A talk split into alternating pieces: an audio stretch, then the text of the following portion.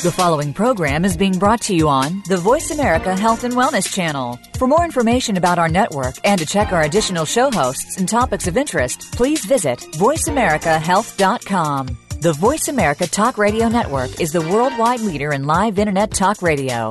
Visit VoiceAmerica.com. The views and ideas expressed on the following program are strictly those of the host or guests and do not necessarily reflect the views and ideas held by the Voice America Talk Radio Network, its staff, and management.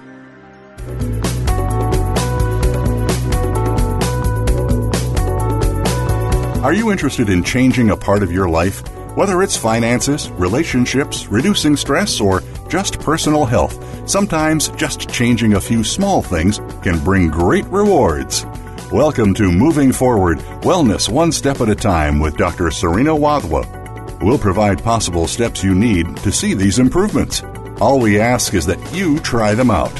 Now, here is Dr. Serena Wadhwa.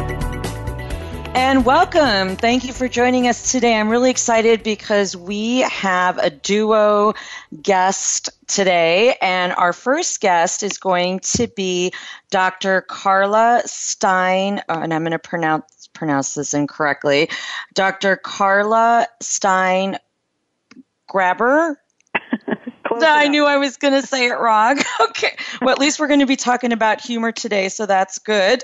Um, and I'll have you just correct me with that. And then our second guest today is Derick Len Lang Vanis. I knew I was going to say that wrong too, it's because that's naturally what happens when you're on the air. Crazy bad names.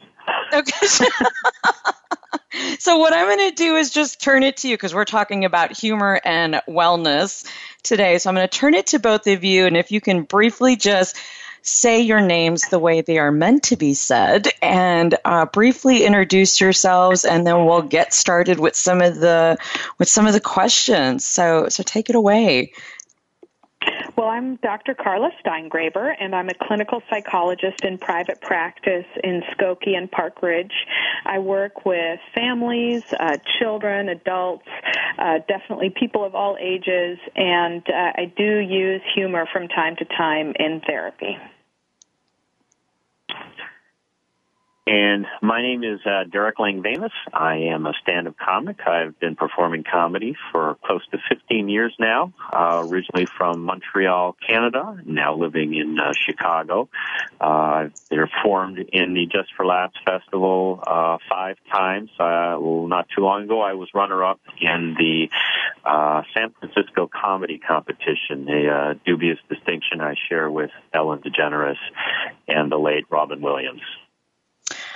Wow, well, fantastic. So we, you know, just amazing. And so let let's just kind of jump into this because there's so much to talk about, and and you know, really, um, both of you have got some really great backgrounds when it comes to this from you know the the hands-on expertise with humor and the hands-on expertise with the mental health side and so let's just uh, talk about what you know what is humor? You know when you when we talk about what is humor from both your perspectives what what do we mean by that when we talk about humor? Well, from a clinical perspective, it has a lot to do with something that's being said that is making a connection between two or more things that is a little bit um, tongue in cheek or a little bit different. You know, the things will sound like they're the same in the joke, and really the the ideas are very much in contrast to one another. Yeah, that sounds pretty good. You know, humor. To, uh, to define humor, it's a, a very specific thing. It's, uh, you know, someone like Jerry Lewis might tell you that humor is a, a man in trouble uh, if I think I've said that one right. Uh, but you know, it's really dependent on the individual. You know, I um, I've been in uh, front of audiences who consider you know falling down on your face or something slapsticky to be uh, humor, whereas uh, other audiences are looking for something a little more cerebral. Uh, so you know, I I think really comedy is about surprise. It's about drawing a connection between two subjects that maybe you know we may not have sort, of thought there was a connection. But um, I, I would have to say, at the end of the day, I, I've always come back to Jerry Lewis's definition of comedy, and, and that is comedy is, is probably a person in trouble, and uh, is and the way in which he resolves to uh, take care of that trouble. And Karla, I guess from a clinical side, I mean, is that something that um, perhaps you've observed in in in the clinical field, in the mental health field, that people um, have found like humor when they find themselves in trouble? Because that's an interesting perspective when we talk about, um, you know, like the realm of wellness.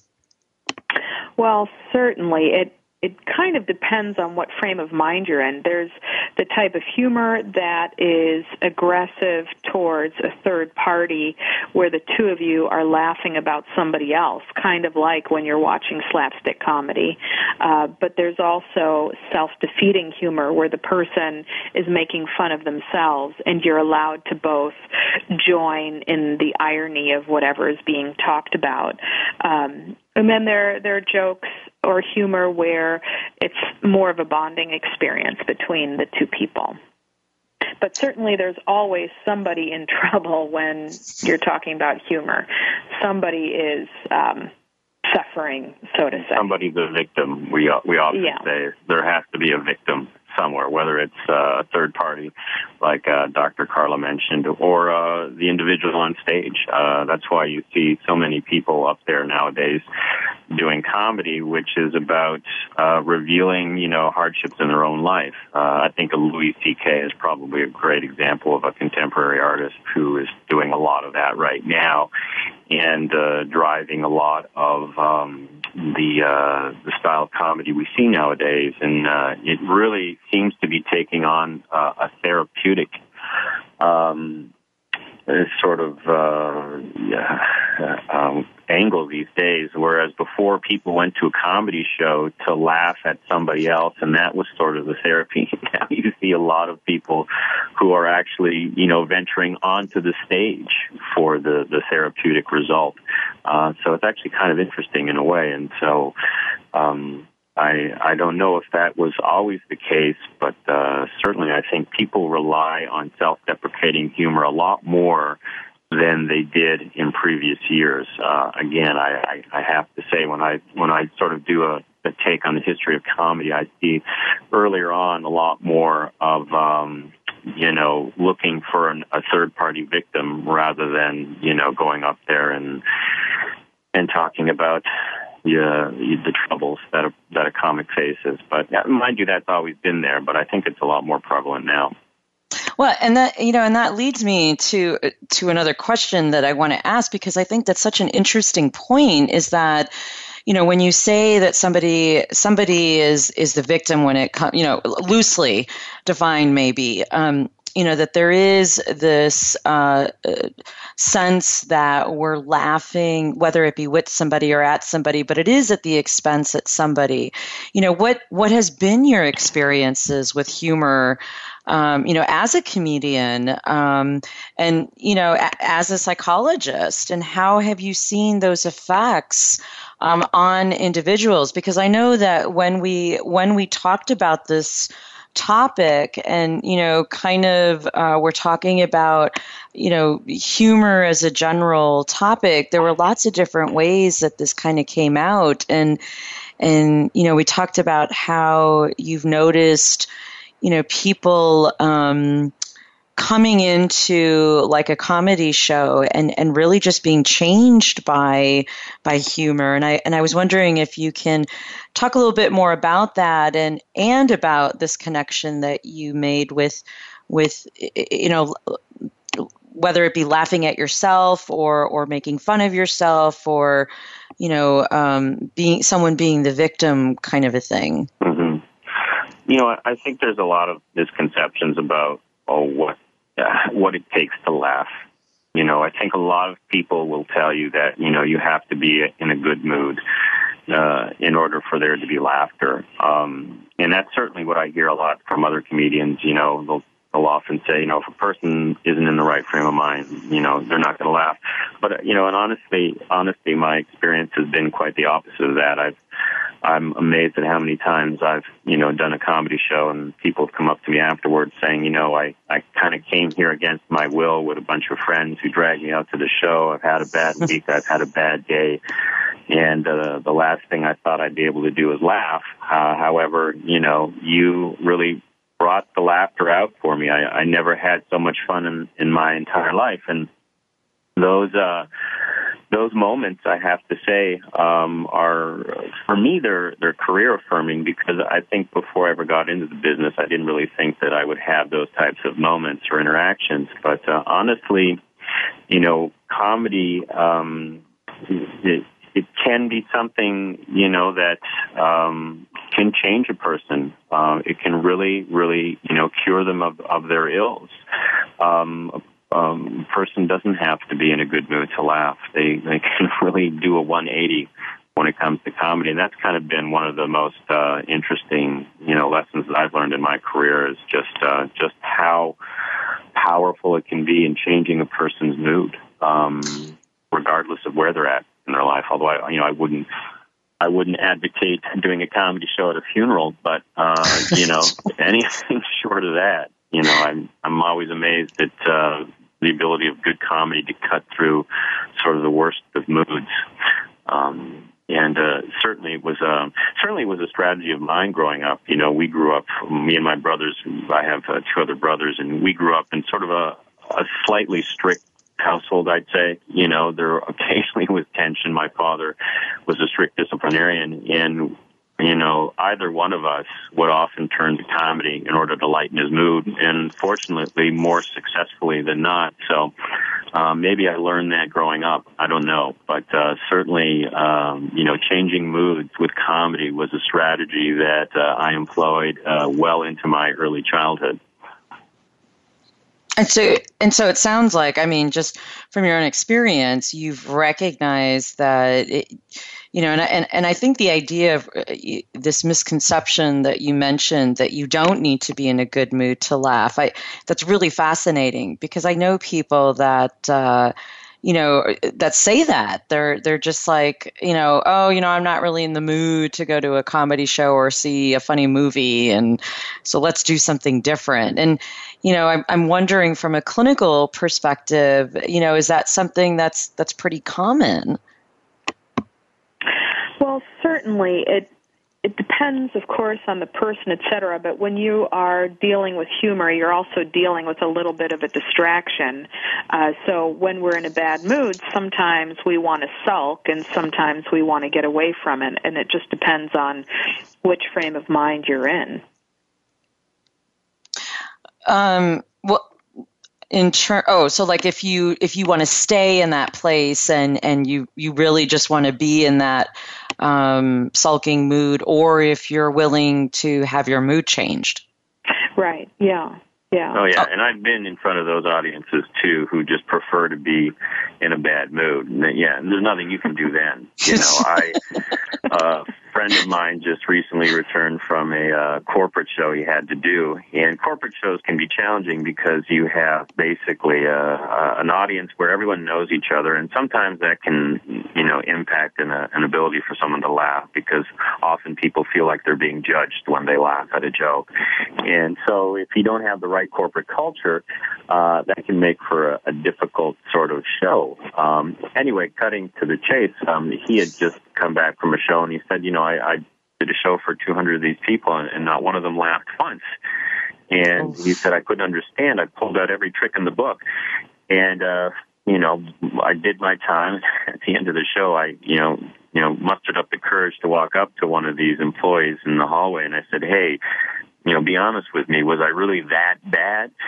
And the uh, the employee turned to him and he said, "Ah, uh, no, wasn't you at all. It's just that we've just been told we were restructuring uh, at our company, and some of our jobs would be let go, and some of our responsibilities would be changing. Anyway, it was a really terrible time for us. And then they brought out you to try and improve our mood.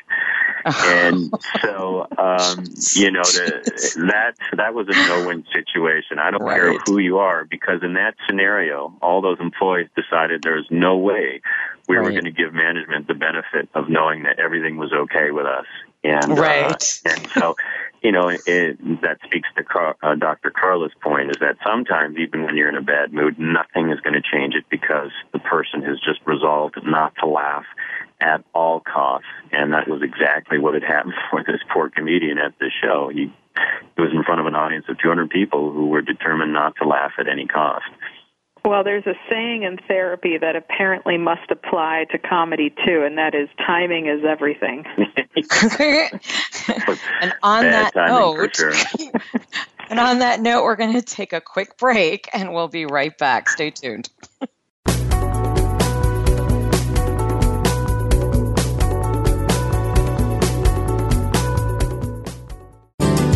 Step by step, you made it through the journey of pregnancy now your baby is in your arms and you're on the cusp of a new journey breastfeeding. As a new parent, you receive a lot of advice, much of it conflicting, some of it outdated. Tune into Born to be Breastfed with host Marie Biancuzzo to bust through the myths about feeding your baby. Marie and her guests will help you figure out what you can expect and put you on the best and surest path on your breastfeeding journey. Listen every Monday at 6 p.m. Eastern Time, 3 p.m. Pacific Time on the Voice America Health and Wellness Channel. Are you ready for a real fact based show about alternative and natural approaches to health? Listen for Live Healthy, Be Healthy with Doctors Jim and Janine Fox. We're not about the latest health fads. We're about proven methods from real patients and real situations. Each week's show is an eye opening look behind the scenes of real health.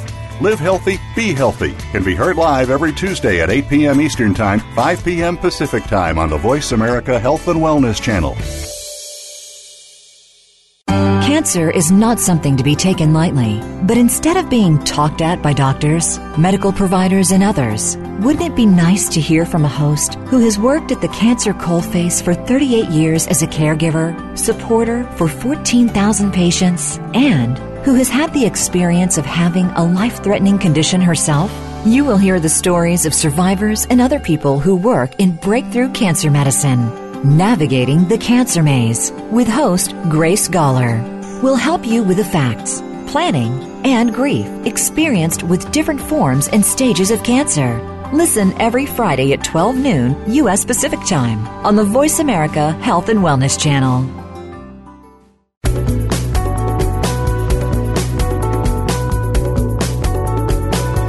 You are listening to Moving Forward Wellness One Step at a Time with Dr. Serena Wadhwa. If you have a question or comment for the show today, please call us at 1 866 472 5792. That's 1 866 472 5792. You may also send an email to Dr. Serena Wadhwa at gmail.com. That's Dr. Serena, W A D H W A, at gmail.com. Now, back to the program. All right, and welcome back. Thank you for staying tuned. And we are talking with two fabulous people who are so gracious to me because they recognize and accept the fact that I'm going to butcher their names. And so they are very understanding that I'm just going to turn to that, turn it to them so they can introduce themselves. Um, and then we're just going to go right back into the questions. So please welcome back my guests. Thank you, Serena. I'm Dr. Karla Steingraber. And I'm comedian Derick Lengwenus. Thank you so much. And so, right before the break, we were talking about um, and Karla, you mentioned this really great um, phrase, timing is everything, which I thought was just fabulous timing. Um, and, and, I was wondering if you can um, just talk a little bit more about that um, in, in relevance to what uh, we were discussing with timing and how it relates to, you know, the misconception about having to be in a good mood to laugh, et cetera, et cetera. Yeah, certainly. I, I mean, with with therapy or psychology specifically, timing is incredibly important. There are all kinds of things that through the course of a therapy that a person will at least have the opportunity to discover about themselves. But some things can't be discovered too soon. You can't force them upon somebody. It takes time and they have to be ready to hear what you're saying. So if you say it too soon, it, it has absolutely no meaning and, and will just go right past them. Even if they totally comprehend what you're saying, they won't take it in, they won't internalize it. And with comedy, and, and I, I'm no expert in comedy, but certainly Derick can speak more to this. But like he was saying, if somebody has just gotten really terrible news and then you're trying to cheer them up, uh, that is probably not good timing. And similarly, I've seen people perform jokes where the timing was off and so it just didn't land. And when they changed the way they were delivering the punchline it made all the difference in the world.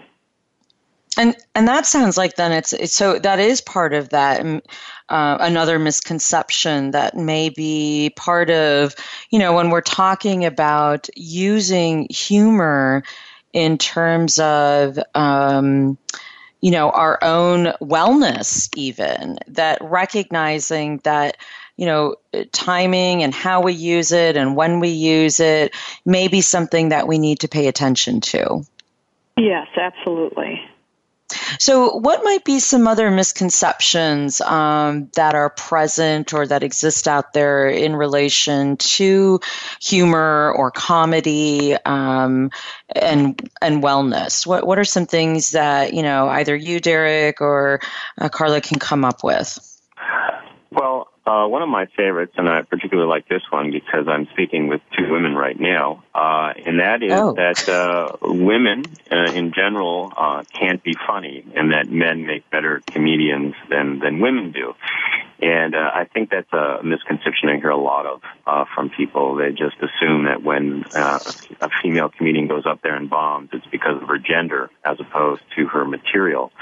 And um, I think maybe a lot of it comes from the fact that um, our, the type of society we are in. You know, when I spoke earlier about comedy being, you know, a person in trouble, uh, often when we see, uh, or at least, you know, in the past, when we saw a woman on, in trouble, we were a little more concerned in her ability to overcome the difficulty. Whereas a man, you know, a man can get punched in the face and like, oh, you know, he'll be fine, you know. Uh, but uh, the fact of the matter is, is that um, gender has has nothing to do, in my experience, with a, person's ability to deliver humor. Uh, certainly, my experience in the last 15 years performing with uh, all kinds of, of uh, comedians is that uh, women, in, in effect, can be just as funny, if not funnier, than men because they have a lot to draw on as well, uh, and also a lot of material that historically hasn't been talked about. Um, so I'm always encouraging, you know, people to seek out female comedians uh, because you know comedy is uh, a great tool to disseminate information, and I think us men lack a lot of information on women. Uh, so, uh, if they're sorry, yeah, the comedy show is the best place to get that information. well, you know, it's an icebreaker, right? You know, I mean, how often do you hear a man going up there talking about his, uh, you know, his private parts or his sexual experiences and everything else under the sun? And whereas women, you know, it's considered, you know, not very becoming of them to discuss that. Uh, but that changed a lot. Um, you know, whether we're talking about the show, the, the vagina monologues or, or whatever else is out there. Um, I think, uh, for me, that's been, you know, one of the biggest misconceptions I've noticed out there is the women just can't do comedy. Okay, and and so Karla, what about um, you know from a clinical perspective? What uh, what is it that you've um, found has been a misconception about humor um, in terms of mental health? Well, I guess it's twofold, and it, the one is that humor cures everything, and the other is that humor can never be used to help at all. It, it you know both of those misconceptions exist. I've certainly have seen it where humor is being used at at a very wrong time in therapy where the patient walks away feeling like they've been made fun of and that's usually not the aim of a therapy session um, and then on the other hand the, this idea that um, jokes can can take care of everything. There are certainly times when people just need the space and ability to grieve or be sad or be angry, uh, whatever whatever it might be that they're feeling, that they're allowed to just be in that place for an appropriate amount of time, that you're not shortchanging them of those feelings. Um, and at the same time, you can use humor very effectively in a therapy session. It can be very helpful when it helps the patient to sort of join with you, feel like you get where they're coming from, and it takes you out of the such a serious moment for just a little bit. And so it sounds like, I mean, you know, just kind of listening to what we've talked about um, so far is that the, there are some benefits to humor in terms of, um, you know, I mean, I've heard that it can relieve um, some tension. It potentially can just lighten up a mood for some people. I mean, you know, you mentioned that there is uh, like a timing issue that that does need to be used in an appropriate spot. Um, it can be beneficial in terms of changing um, one's mood. Um, and even a perspective, you know, in terms of just bringing in a different uh, way of kind of viewing a situation. I think you mentioned something to that effect earlier on. And, you know, aside from those kind of benefits of humor, um, what other things have you seen from your experiences or you know from research um, that are potential benefits of bringing humor into um, or comedy into into one's life you know, interestingly enough, uh, before I became a stand-up comic, uh, I was working, you know, as a consultant in the uh, nine to five world. So I often, uh, you know, I got another perspective on comedy, and what I had noticed in uh, our workplace is that comedy is a, a very useful tool in, in actually just changing the culture of a, a company. I I used to work at a company that was quite a bit um, I don't know stiff and uh, you know uh, very straightforward, and I don't think it made for a very fun work environment. And I don't advocate a work environment where people are laughing all the time and bouncing beach balls off each other's heads. But uh, I don't think it was really as pleasant a workplace as it could be, and. Um, I uh, resolved myself at the time that I was going to do whatever I could do to lighten the mood, whether I was, you know, sending out an email to the company about a Christmas party that I was helping to organize or something of that nature. I always made sure to uh, make it as funny as I could, you know, and that was a big change for this particular corporation. And uh, much to my surprise, and you know, much to my enjoyment, I found that I was getting a lot of good feedback from people. You know, I'd often get private emails or private voicemails from people saying, "Thank you for that." You know, this this work environment is desperate need of a lightening of mood and so forth and so on, and we all take each other too seriously. So, thank you. Please continue on my behalf. And it was really kind of overwhelming. I never really thought that I would get that kind of feedback, but um, I think that that is, uh, from my point of view, in my experience, uh, that's been kind of one of the most profound, more profound effects I've noticed, uh, and the power of comedy is it's just its ability to change a change a culture. And uh, you know, I have to say, looking back on it, you know, that I think the workplace that I was involved in really changed dramatically uh, for the better. And Karla, what about from a, you know, what benefits have you seen, you know, outside of, of some of the ones that I've mentioned earlier? Is there any other benefits that you've noticed? Well, the great thing about humor is that it helps to release endorphins. And anytime you're doing anything like that, whether it's exercise or eating certain foods that help with that or attending a comedy show, you are doing something to improve your mood, even over the long term. people who have more humor in their lives or, or laugh more or exercise more or eat healthier, etc., uh, they're just able to be happier and live healthier lives. It does a lot for your stress levels, which certainly improves health or at least takes away that that thing that makes health uh, so fragile, which is stress.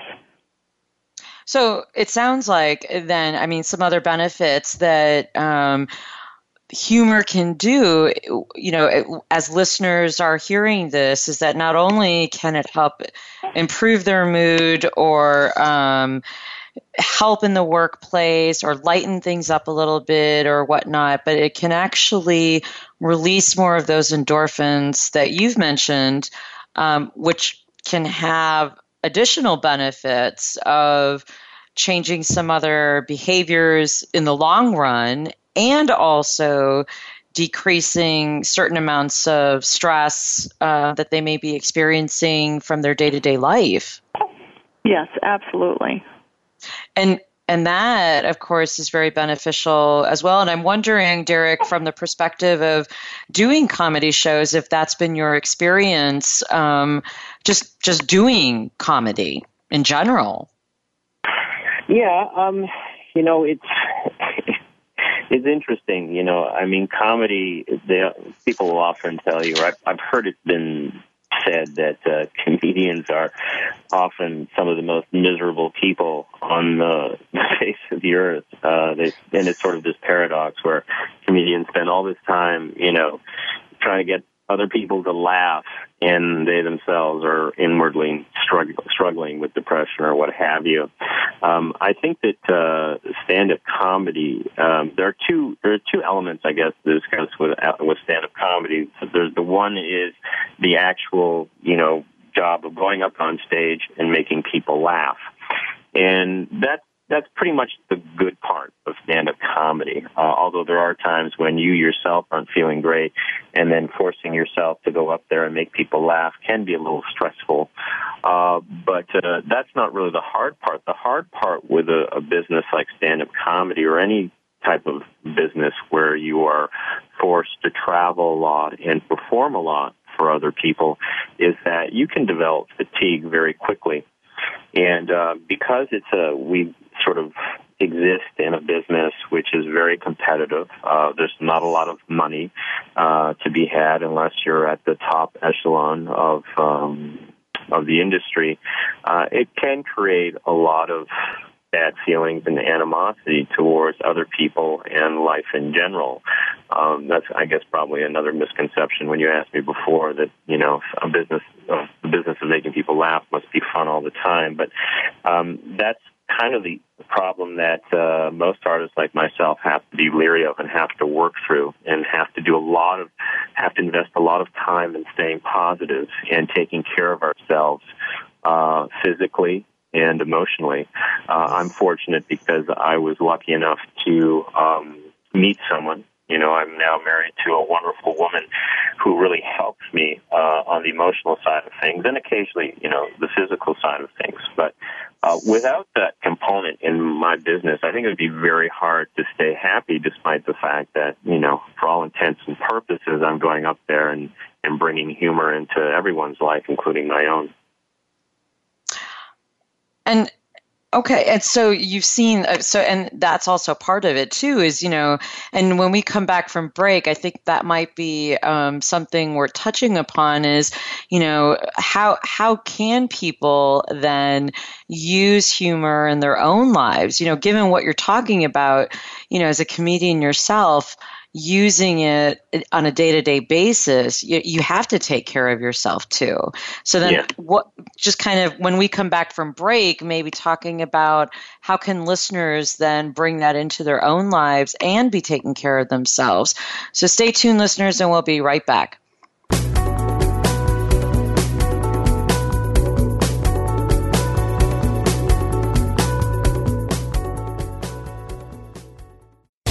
Think of the world 50 years ago. Now think of this same world and how it'll be 50 years from now. Did you know that if the world's population continues to grow at its current rate, our children and grandchildren will only have 25% of the resources per capita that our parents and grandparents had? We must preserve the foundation of a quality standard of living. That foundation starts with Go Green Radio. Join your host, Jill Buck, for Go Green Radio every Friday at noon Eastern, 9 a.m. Pacific on Voice America. How many times have you heard this? I'm sick and tired of feeling sick and tired. You are what you eat. I've tried every diet. Diets don't work. It's time to stop this kind of madness and start thinking and feeling empowered to change your health. Tune in to The Raw Truth with Chef Sharon Fraser. Join us weekly for thought provoking conversations with world renowned experts in the food, medical, holistic, sports medicine, chiropractic, and naturopathic health sciences. The Raw Truth airs live every Thursday at 8 a.m. Pacific Time, 11 a.m. Eastern on Voice America Health and Wellness. Do you or does somebody you know face an ongoing battle with addiction? Our nation's drug problem is getting worse as we spend billions on the judicial system. It's time to fight the demand for drugs and not the supply. Listen for I Took the High Road with host Jacob Jansen, who has experienced both IV heroin addiction and recovery and is now here to both help and educate you with his story and engaging guests. There are great resources available for recovery, and there is hope. Tune in every Friday at 10 a.m. Eastern Time, 7 a.m. Pacific on the Voice America Health and Wellness Channel. Tune in every Monday at 2 p.m. Pacific Time and 5 p.m. Eastern Time on the Voice America Health and Wellness Channel for Eat Well to Live Well with Kelly Hill. Kelly covers our relationship with food and teaches us how easy eating well and living well can be, taking us on a weekly food journey, guiding us to a more rich and vibrant life.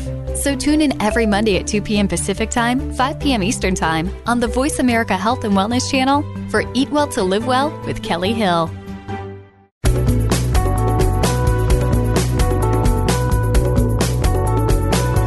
You are listening to Moving Forward Wellness One Step at a Time with Dr. Serena Wadhwa. If you have a question or comment for the show today, please call us at 1 866 472 5792. That's 1 866 472 5792. You may also send an email to Dr. Serena Wadhwa at gmail.com. That's Dr. Serena, W A D H W A, at gmail.com. Now, back to the program. And welcome back. We are talking about humor and wellness today. And before the break, we were talking about a lot of different things and, um, you know, just kind of the benefits of humor and going into what humor is and some of the experiences with humor. And we've got both perspectives, or we got two different perspectives today on on humor. And, you know, one of the things um, that I'm curious about, if both of you can talk about this, is a little bit about, you know, um, what kinds of things can you suggest um, for listeners that want to bring more humor into their day-to-day experience or into their life? Um, because you know, my guess is is that most people, especially in this day and age, there's lots of things that are going on in the world, and um, people want to maybe perhaps bring more laughter and humor into their life. So, what are some things that you can suggest for listeners to do that? Well, certainly there there are a few things people can do. It it helps to be around funny people. so get some funny friends and spend time with them. That that always helps because laughter is contagious, and when we hear others laugh, we're going to end up laughing with them eventually. Um, also, you know, read some books that are funny or watch movies that are funny. Uh, there are certainly some co- people out there who have been particularly funny, like Bill Cosby. So read some of his books. Um, stop watching the news. yes. yeah, and and turn on a comedy instead. And some people have found that it's helpful if they keep a joke file. Like every time that they find something that they think is funny, they just write it down and keep it somewhere, and that way they can reference it anytime they're they need a pick me up. And certainly they can share it with others, and that's always helpful when you can share a joke with someone. Yeah, that sounds about right. Definitely get out there. You know, come see a comedy show that I'm in. Uh, for sure, that'll help. uh, but uh, you know, I don't, I don't really know what else to add to what uh, Dr. Karla said. I think uh, those are all pretty much good ideas. And yeah, definitely avoid the news and avoid any anything else that uh, brings your mood down. Uh, whether it's toxic relationships, uh, you know, stay away from that sort of thing. Work environments, you know, I, I hit on it before. You know, sometimes work environments get in the way. Um, bringing troubles home, that sort of thing. Uh, I don't have any real advice as to how to avoid that, but you know that's going to have to be the uh, sort of uh, you know the the listener's uh, job to figure that out. But um, yeah, I think these are all good ideas. And and what about like you know because I'm just curious if if you if either of you think that um, you know because these are great ideas that listeners can start implementing um, in terms of bringing more humor into their day-to-day experience and into their life. And you know i'm wondering if you if if your perspective is that there are are people that that are just you know that are just unable to to laugh or to find humor or to to have that um, funny bone, so to speak. I mean, is that is that been your experience for either of you, or or has there been any support for that that you've seen um, that there are that maybe there are just people that that it's just more challenging to be able to find humor in things or or laugh at things or or whatnot? Well, I'd like to definitely say, you know, there are nights when I performed where, you know, that's just my conclusion that I'm in a room full of people who just have no ability to laugh. Uh, there's something wrong in their vocal cords. I'm not sure what. uh, but, you know, I think I'd be sh- selling humans short if I just made that blanket statement that there are certain people out there who just can't laugh no matter what. I, I think they can. I think it's just a matter mm-hmm. of finding what tickles your personal funny bone you know, art is a subjective thing, and there are, I think there are a million different ways to make people laugh. Uh, even if you have to resort to a feather on someone's bare foot, uh, I think. oh gosh, that's like torture. and I, I've considered doing that. I certainly have considered doing that some nights, but uh, yeah, I I think everyone can laugh. I'd hate to think that you know in fact, I, I would, you know, and some people would say, well, you know, there are some people who've been through such hardship that they can't laugh, and and I feel like, you know, there's plenty of examples of people who've been through, you know, what look like insurmountable hardships, and and they're the first ones to be laughing. So I think um, I think it's really a decision, a decision not to laugh, as opposed to an inability. Hmm. What about what about from a clinical perspective? What are your thoughts on that? Well, I, I do think that there is such a thing as people who are less able to laugh. Certainly, there are organic issues like if somebody had a particular type of brain injury or maybe has autism or what have you they don't have uh, whatever the cognitive ability is at that moment to be able to to laugh. But certainly there's been some research done and having a sense of humor is actually um, an ability that not everybody has. Most people have it to some extent but not everybody has it to the full extent so it almost sounds like that that it's a it's one of the that it's a skill that it's something that people can uh, develop if it's if it's worked on, effort is put in, um, it's practiced, that kind of a thing. I would guess, and you know, I'm not necessarily the expert on the genetics of humor, uh, but like a lot of things, like some people have an amazing singing voice without doing anything. And some people can take all the lessons in the world and they're just not going to be able to do it because there's some kind of disconnect between the way their brain hears themselves and the way they, they actually sound. But a lot of people, or most people with some training, are going to improve their voice. And similarly, you can improve your your humor ability, but that doesn't mean you're going to necessarily become a stand-up comedian. Um, it's not going to be the cure-all for everybody. Darn it! yeah, exactly. That's right. yeah, that's a question I get asked a lot. Like, someone will come up to me after the show and go, "So, you know, can I learn to be funny?" And right. uh, I really don't know what to tell those people. You know, um, I, good luck, well. I guess, is my the only piece of advice. But I'm always baffled by that question. You know, can I learn to be funny? I, I really, I would assume that you already have an knack for being funny. You know, that's your allure to being to to trying out stand-up comedy because you've been able to make somebody laugh in the past. But mm. occasionally I get approached by someone who apparently has never made anybody laugh in their life, but still they would like to attempt it. Oh, so uh, I don't know what to say to those people. Well, well you know, some books you can read that are about yeah.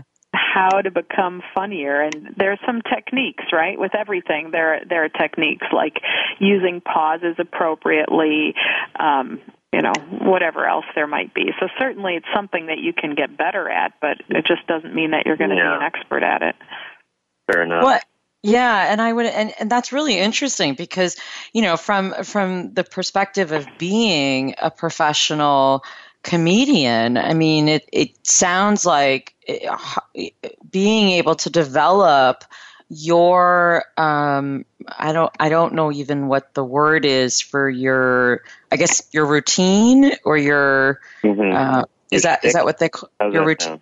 Oh my goodness, I don't know if I want to say that, but okay, your, whatever it is that you do up on the stage, yeah. you know, d- you have to perfect it, and it, and it so it comes out very you know the way that you want it to come out and and and with all the appropriate like you know what Karla was saying earlier with appropriate pauses and everything that goes with that.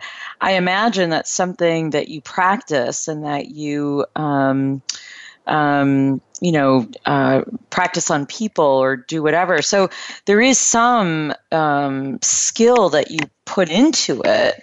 Yeah.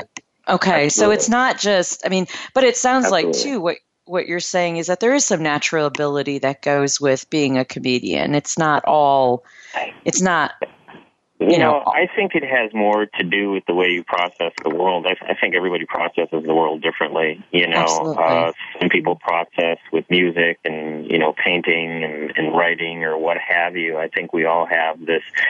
Uh, you know, we all have our own way in which we interpret our environment, and I think uh, what is probably um, true about most comedians is they process the world generally with humor. So uh, and and so that's the practice. I think the practice is really about just you know throughout your life the way you've interpreted things. You know what how you deal with certain stimuli. You know, do you automatically see the humor or the irony in a situation, or do you, you know, think of uh, do you try and process it in terms of a of a sculpture of a painting? Do you, you know, do you put what's happening to music? Does that inspire you to do that? Does when something happens to you, are you inspired to write a poem, uh, or are you inspired to write a joke? So, I think that's really the, you know, the when you talk about ability, I think it has more to do with just your your inclination, um, you know, and,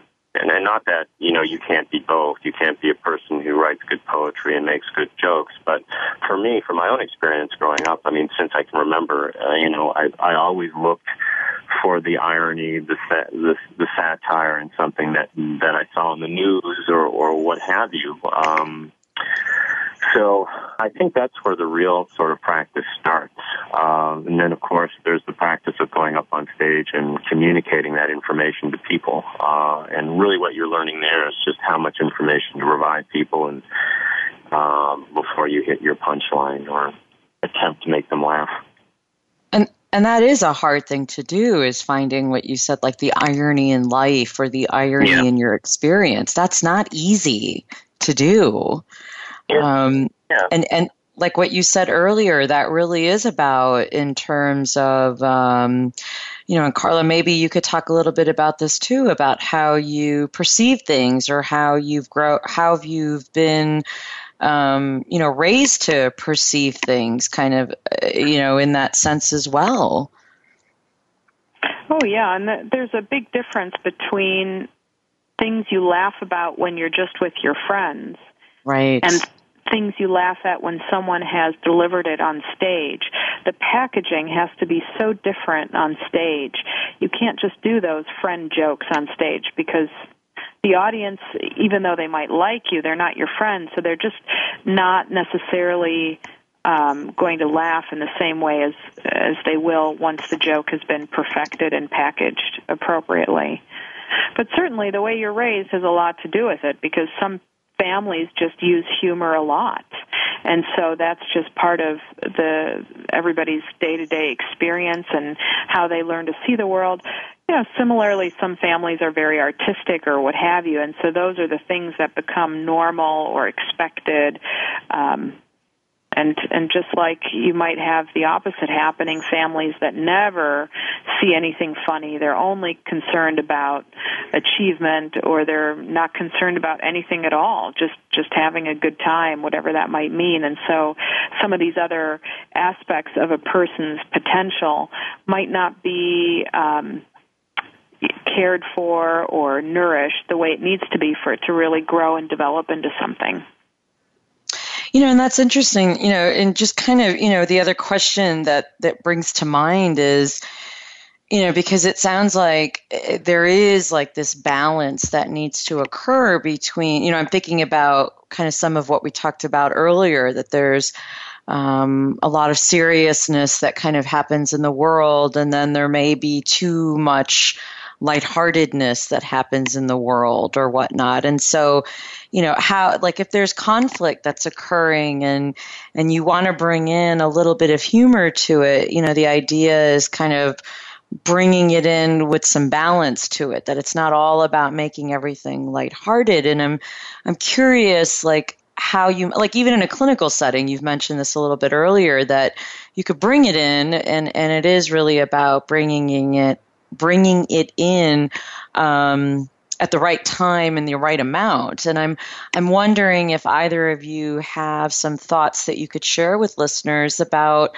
you know, if if that's something they may want to try or look into or or think about or just kind of, you know, massage a little bit about about doing that. What are what are your thoughts about that? Hmm. Well, again, timing is is everything, and uh, you can use humor in a therapy session, but you have to use it sparingly and and conscientiously. It has to be done carefully because certainly you can leave somebody feeling like they were the the victim of the joke. And that's very easy to happen in a therapy session because people are coming to you with things that they're concerned about.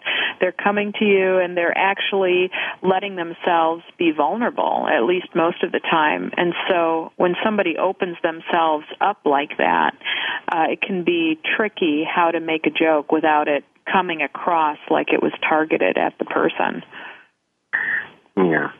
Uh, it's uh, you know when I as a stand-up comic you know I'm expected to bring humor you know as often as possible so obviously you know humor uh, there's never a bad time to be funny. Um, I think that as a stand-up comic, what you do have to do is you, you have to be careful, and when you do maybe have uh, an audience member who is heckling you or or just being you know a bit of a nuisance, uh, how you handle that is is really very important um, because it's easy in that situation uh, when you're being attacked uh, to respond with vitriol and um, and I've seen it happen so many times, you know, where uh, a stand-up comedy show is completely ruined because uh, you know there was someone who was just being so disruptive, and the comedian up there, you know, responded in an angry manner, and um, you know the show really was in a state of disrepair. Um, so it's it's interesting that when you're sort of facing that kind of conflict, it's almost as if the audience is expecting you to turn it into something humorous, uh, and that's usually the challenge.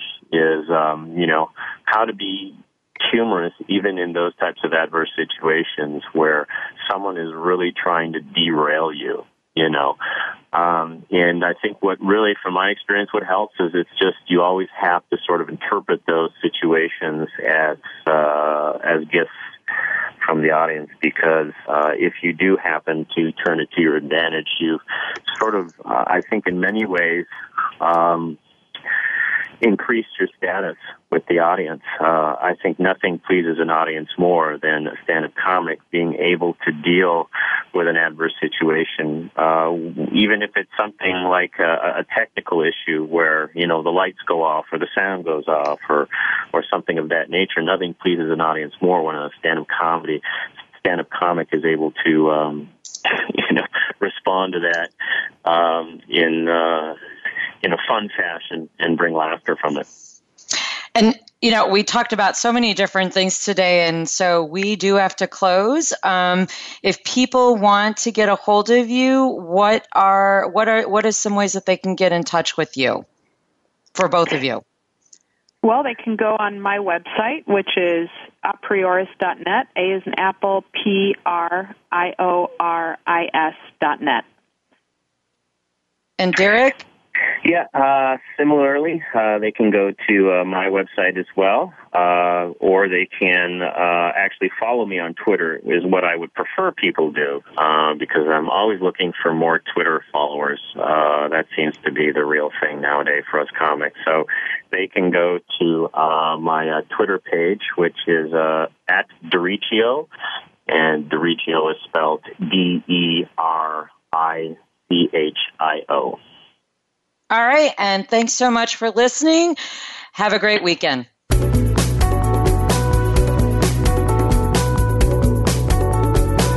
Thanks again for making the first of hopefully many changes this week by tuning in to Moving Forward Wellness One Step at a Time. Dr. Serena Wadhwa hopes that you'll join her again next Friday at 1 p.m. Pacific Time, 4 p.m. Eastern Time on the Voice America Health and Wellness Channel. Have a great week.